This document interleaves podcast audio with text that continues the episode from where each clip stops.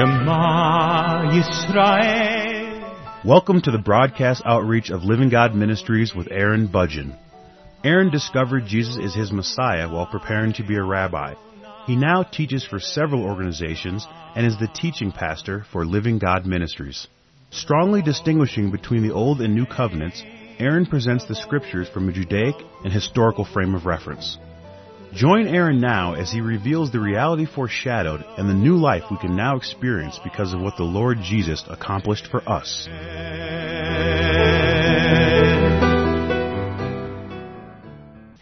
At the end of the previous program, I was explaining that there are many people who truly want to be judged for their works. They want to be judged for their deeds. They want God to see their good works, their good acts. They want Him to see that they do not sin like other people do. And they want to be blessed in this life here and now, and they also want to be rewarded in the next life in heaven for their obedience and for their repentance and for the fact that they have found a way to be relatively holy, especially as they compare themselves with other people who are not so holy. People want God to render to them according to their deeds because they believe that their deeds are adequate. The fact of the matter is, though, that everyone sins and everyone has a need for the mercy of God. And without His gracious mercy, we would have no hope of entering into the kingdom of heaven under any circumstances whatsoever. And so beginning in Romans chapter 2 verse 6, it says, who will render to each person according to his deeds. And I was explaining in the previous program that if a person wants to be evaluated and judged according to their deeds, then he will accommodate that. I'm very confident that he will accommodate that, and I was explaining in the previous program that the end result of that will be his wrath and indignation. That there is no way that they are going to receive glory and honor and immortality and eternal life because they are never going to do enough. This was the whole point of the gospel, of the good news. This is the whole message. This is the message of our God to us that if you want to be evaluated on the basis of your repentance and obedience, then there's no way you're going to make it. But there are so many people who truly want that. They want that because they have been deceived in their own minds. They have been deceived into believing that they will be successful. Again, in Romans chapter 2 verse 6, it says, Who will render to each person according to his deeds, to those who by perseverance in doing good seek for glory and honor and immortality, eternal life will be what they will receive. But then in verse 8, but to those who are selfishly ambitious and do not obey the truth, but obey unrighteousness, wrath and indignation. And of course, everyone will end up in verse 8 because no one will be able to persevere in doing good. No one will be able to do enough. In verse 9 it says, There will be tribulation and distress for every soul of man who does evil, of the Jew first and also of the Greek. Now, I was explaining in the previous program that if a person does not acknowledge the gospel, if they do not believe in the true and living God, if they are recognized as an unbeliever, if that's the case, they can still be very religious. They can still have their own system of law. They can have their own system of right and wrong, of good and evil, and they may still live according to that, even though it is a form of bondage or restraint on their own personal lives that they have imposed on themselves. But even though they do that, that doesn't mean that they're going to make it into the kingdom of heaven. It just means that regardless of whether an individual is an unbeliever or a believer, they are still going to be subject to the same standard. And the standard is simple. Are you willing to receive His mercy or not? If you're not, it's because you're wanting to rely on your own good works. You're wanting to rely on your own obedience. Now he uses the phrase Jew first and also to the Greek. And in this context, it's important to understand that during this time period in history, the Jew was considered to be a believer and the Greek was considered to be an unbeliever. Now today things are very different, but I personally believe that this phrase describes both categories of individuals, but during this time in history, people who were Jews were considered to be believers in the true and living God, and those who were Greeks were considered to be those who did not believe in the true and living God. That's how people were distinguished between being unbelievers and believers. But just because an individual was a Jew who believed in the true and living God did not mean that he was a believer. Because he may not believe in the Messiah. He may not believe in the gospel. That's a very important thing to distinguish. But if you don't understand this phrase and how it was used during that time period, I think it's very easy to miss the way that he is using it, which is to combine both believers and unbelievers and say that everyone has a need to respond to the gospel, to rest in his mercy. Continuing in verse 11, this is Romans chapter 2 verse 11, it says, For there is no partiality with God. For all who have sinned without the law will also perish without the law and all who have sinned under the law will be judged by the law. This is what I was describing in the previous program, and that is that there are unbelievers who abide under their own law, which is not explicitly defined as the law of God that was expressed through Moses, but there are also religious people who abide under the law that was given by God that is described as the law of Moses, but whether you have the law of Moses or you have your own law, it doesn't matter. Neither one of those things is as important as recognizing that everyone is going to sin and everyone is going to perish. That it really is that hopeless. This is what he's saying here, that if you have the law, you're going to perish. If you don't have the law, you're going to perish. It doesn't matter if you have the law, you don't have the law. The law was only given for the purpose of showing people that they were going to perish. But even though they don't have the law, the law that they have out of their own imagination can be used just as well. That's what I want you to understand is that it doesn't matter. You will perish with the law or you will perish without the law. That the law will not do anything for you. It will not do anything to provide you with an opportunity to be blessed. It will do nothing to provide you with an opportunity to be rewarded. It will do nothing to establish you as an individual who is righteous. It will do nothing to establish you as an individual who will be rewarded in any way whatsoever before your God. That when a judgment is exercised, the subject of the law does not even have to come up. The unbelievers don't have it and they're going to be judged. The believers may have it and they're going to be judged if that's how they want to be judged. But so many people believe that the law was given to us so that we could know how to live, so that we could do those things that are good, so that we could stop sinning. But no, even if you have it, you will perish just the same, because it was not given for those purposes. People believe that it was, but that is a deception. That is not true. He never said that. You will never succeed.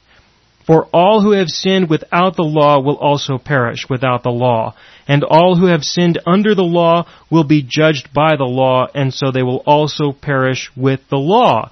And will anyone cease to sin either with or without the law? No. And so everyone will perish. Continuing into Romans chapter 2 verse 13, it says, For it is not the hearers of the law who are just before God, but the doers of the law will be justified. So who's going to do the law?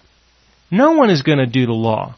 That's the point. No one will ever be justified.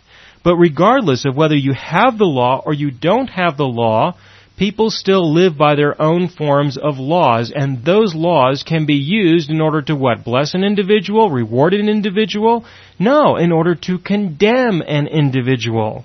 Continuing into verse 14, For when Gentiles who do not have the law do instinctively the things of the law, these not having the law are a law to themselves, in that they show the work of the law written in their hearts, their conscience bearing witness, and their thoughts alternately accusing or else defending them on the day when according to my gospel, God will judge the secrets of men through Christ Jesus. This is according to His gospel, according to Paul's gospel. People will be judged according to that. And so you've got two different categories of people again. You've got the non-religious and the religious, the unbelievers and the believers. Regardless of whether they are non-religious or religious, believers or unbelievers, it doesn't matter Because when an individual lives according to a life of repentance and obedience, when an individual pursues that, they are always going to fail. They're always going to end up at a point. They're always going to end up in a circumstance where they have a need for the mercy of God. And that is the gospel. That is Paul's gospel. His gospel is very simple. That everyone has a need for his mercy, regardless of whether you are religious, non-religious, obedient or not obedient. It doesn't matter whether you are sinning or not sinning. Those things are no longer of significance, but they are significant to us. Why are they so significant to us? Because people still believe. People still believe that God is going to evaluate them according to their deeds. Well, He can if you want Him to. And if you don't want to trust in the gospel, then that is the only alternative. There is no alternative but to be judged according to your works. And what's that going to look like? That's going to be very depressing. That's what that's going to look like. And so you don't want to end up in that situation. You want to be the recipient of His mercy. When you understand that that is the condition of humanity as a whole, and when you understand that the gospel has been revealed, the good news has been revealed, that the judgment is truly going to be very simple. Did you trust and rely on His mercy, or did you trust and rely on your works? That's it. It's as simple as that. For those who want to trust and rely on their works, they're going to experience the wrath of God. For those who rely on His mercy, they're going to be the recipients of His mercy. Now there is a distinct advantage to trusting in His mercy and to relying on the gospel, to believe in the gospel now. There is a very big advantage to that. Individuals can experience a different life entirely when they believe the gospel, there is a new door that will be open to them, and when they believe in the gospel, they can walk through that door and enter into an entirely new way of life. What is this life? This life is a life of peace and rest. It is no longer a life of having the need to find a way to be obedient and repentant. There is no longer a need to go around passing judgment and condemning others for the sins that they are committing when you commit the same sins or other sins that are of similar magnitude, especially when it comes to the bottom line of not truly believing and trusting in your God. They can easily be defined in the context of being just as evil as the other ones, but there is an entirely different way of life. Listen, if you receive His mercy, then you can live on the basis of His mercy. And what kind of a life is that? Well, it's a very simple one. It's not complicated. It's very simple. I believe anyone can understand. And they may not be able to understand as much as other people understand, but they can understand enough. And that's what I mean by anybody can understand, because anybody can understand the simplicity of the good news. Everyone can appreciate their need for mercy and forgiveness. And those who will receive His mercy and forgiveness can then live with their God being with them. Because He said that He would come and take up residency within us, within our hearts. That He would be with us, that He would never leave us, that He would never forsake us. This is what He said. This is what He promised. Now listen to me very carefully. If your God is with you, if He is never going to leave you, and He's always going to be in your presence, just as you will now always be in His. Do you understand that this is a very powerful description of acceptance? I mean, think about your life and think about the people who you have either hurt or who have thought that you hurt them, either way. And think about the fact that those individuals don't hang out with you anymore. They don't want to have anything to do with you anymore. They are going on living their lives without you. This is an individual who does not accept you anymore for whatever reason. And of course, the reason is not important. What I want you to see is that when your God says that He will never leave you and He will never forsake you, this is a description to help you understand that He does truly accept you. That He is not ashamed of you. That there is no need for Him to be ashamed of you. Even in the midst of your sinfulness, because the truth has been revealed now. The truth has been revealed that when we sin, it's because we're empty. It's because we're dealing with the issues of the emptiness within us, and He sees us in that context, and we now know that He truly sees us in that context. We understand that He understands why we commit sin, and that this is an opportunity to be reminded of the necessity of believing and trusting that He does accept us, that He does love us. Now when we do, when we do rest in the acceptance that He has for us, this leads us to a form of repentance. How does it do that? Well, recall what I have expressed in the previous programs about the importance of acceptance. That many people will engage in sin because they want someone to accept them. What is the temptation? Where is the temptation really found? The temptation is found in the fact that people want to be accepted. And they believe that if they engage in some sin, that they will be accepted by these individuals. If not fully accepted, then at least they will believe that they are. They will feel as if they are, even though they may know full well that it's not true. They may still feel as if it is, and that can be even more powerful in some people's lives than the truth of whether they are or they are not. Where it doesn't matter whether it's true or not, just as long as they feel like it is. That's how powerful this need is. That's how powerful this issue is. But when you rest in the acceptance that your God has for you, think about that for just a minute. If you can take a collection of a dozen people in this world, let's just use this as an example. If you can find 12 people who you know personally, who you really want, to have in your life. You really want them to be involved in the things that you are doing, and you want to be involved in the things that they are doing, and you really want them to accept you. Think about maybe a dozen people, or a half a dozen people, it doesn't really matter, and understand that you are highly motivated to engage in a lot of things because you want these people to like you. But think about the living God in comparison. I mean, think about this God who is probably better understood as the big G. You know, the one who has created all things, the one who has made all things. Are any of these individuals more impressive than he is? I mean, are any of these individuals going to tell you the kinds of things that he can? Are they going to be able to give you any insights that can compete with what he can share with you? Absolutely not. What he offers is something greater. He offers himself, who is greater than anyone who you can possibly encounter in this world. And so if you want to be accepted by someone, be accepted by him. And when you are accepted by him, and when you do grow to know him in a personal, intimate way, then these other individuals are of no comparison and the temptation to engage in sin to be accepted by these individuals will drastically be minimized, significantly be reduced. It is in this way that you will find it trivial in many respects to repent, which means to turn away from these sins to such an extent where it is unlikely you will ever return to those sins at all in any way whatsoever. When you can consider a comparison between having a relationship with your God and having a relationship with anyone on this earth, there truly is no comparison.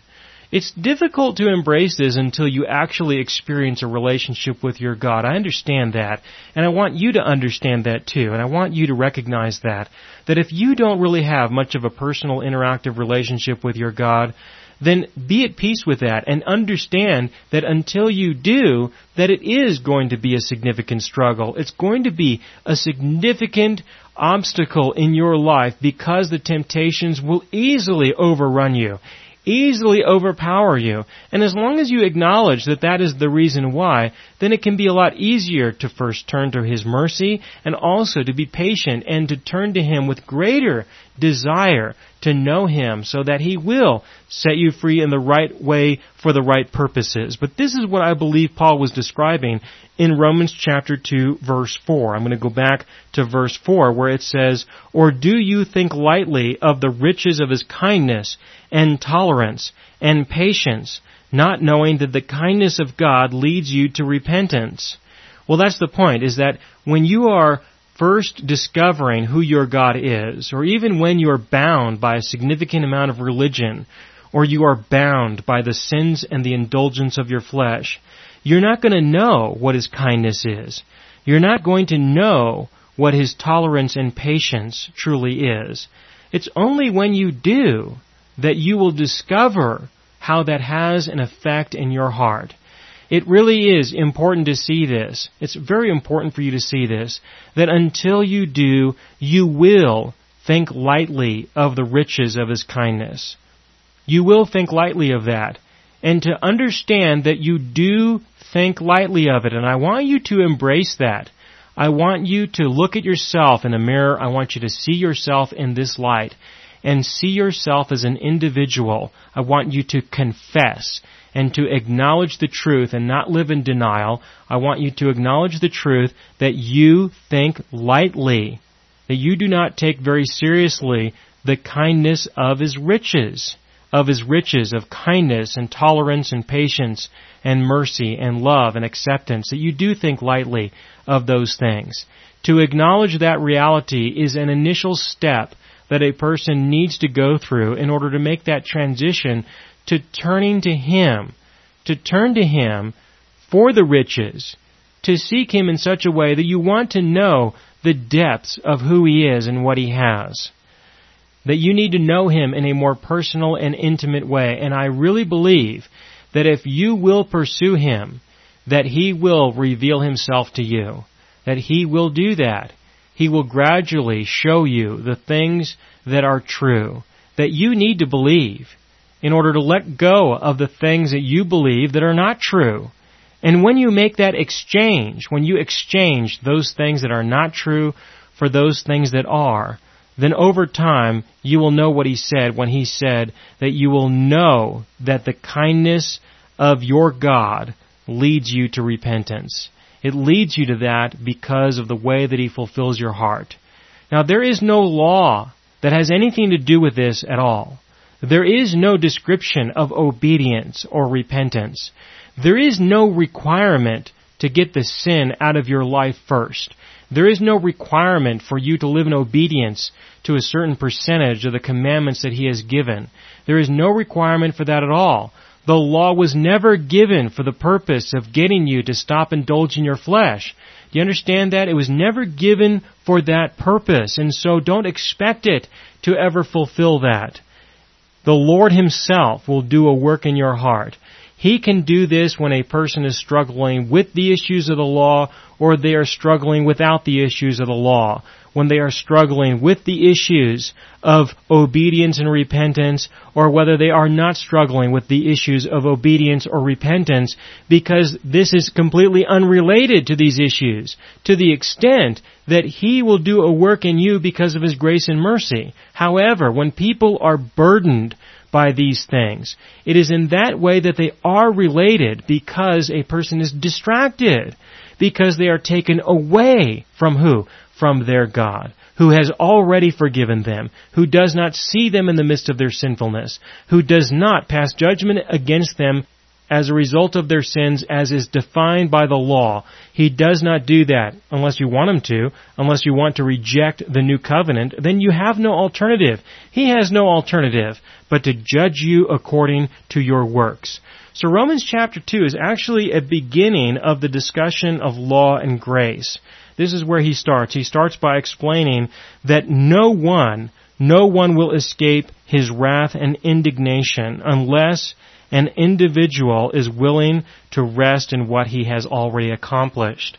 But the fact is, is that the majority of people that I personally have encountered have no interest in resting in what he has accomplished, but they are still living, they are still believing that their accomplishments, that their obedience, that their good works, that what they do or what they don't do will be a factor concerning their relationship with their God that they will be judged. They are unwilling to recognize that Romans chapter 2 verses 9 through 16 are written for the purpose of explaining to us that there is no escape, that you will perish with the law or you will perish without the law. Either way, you're going to perish, whether you have the law or you don't. and that the law will do nothing. It will do absolutely nothing to direct a person or to lead a person to repentance. Unfortunately, people do not want to believe that. They still want to believe that the threat of judgment will lead them to repentance. But let me explain to you something very clearly, and that is that the reason why people believe that is because they do not understand verse 4. They do not believe verse 4. They do not believe that his kindness and tolerance and patience will lead a person to repentance. They don't believe that. Instead, they believe that his judgment will lead a person to repentance. But it says clearly here that his judgment has nothing to do with leading a person to repentance. It has to do with showing an individual that they have a need for his grace and mercy and his kindness so that a person will receive that.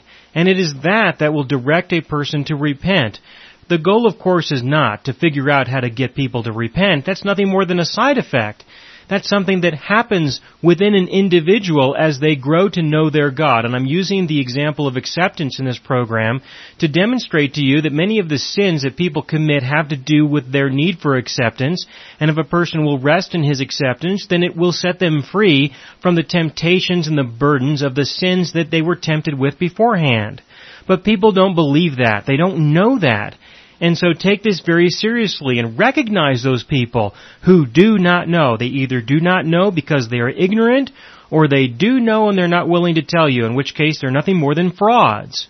This is a very serious matter. You must come to the end of your own repentance. You must come to the end of your own pursuit of obedience and repentance and repent from your acts of repentance and obedience and trust in what He has accomplished so that you can walk in the newness of life that we now have before us. You have been listening to the broadcast outreach of Living God Ministries. You can hear all of our programs for free through our radio archive at livinggodministries.net. That is, livinggodministries.net. Do help us develop new radio programs and continue broadcasting on this and other radio stations. Send your contributions to Living God Ministries, P.O. Box 38353, Colorado Springs, Colorado 80937, or use the donation link on our website, livinggodministries.net. That is, livinggodministries.net.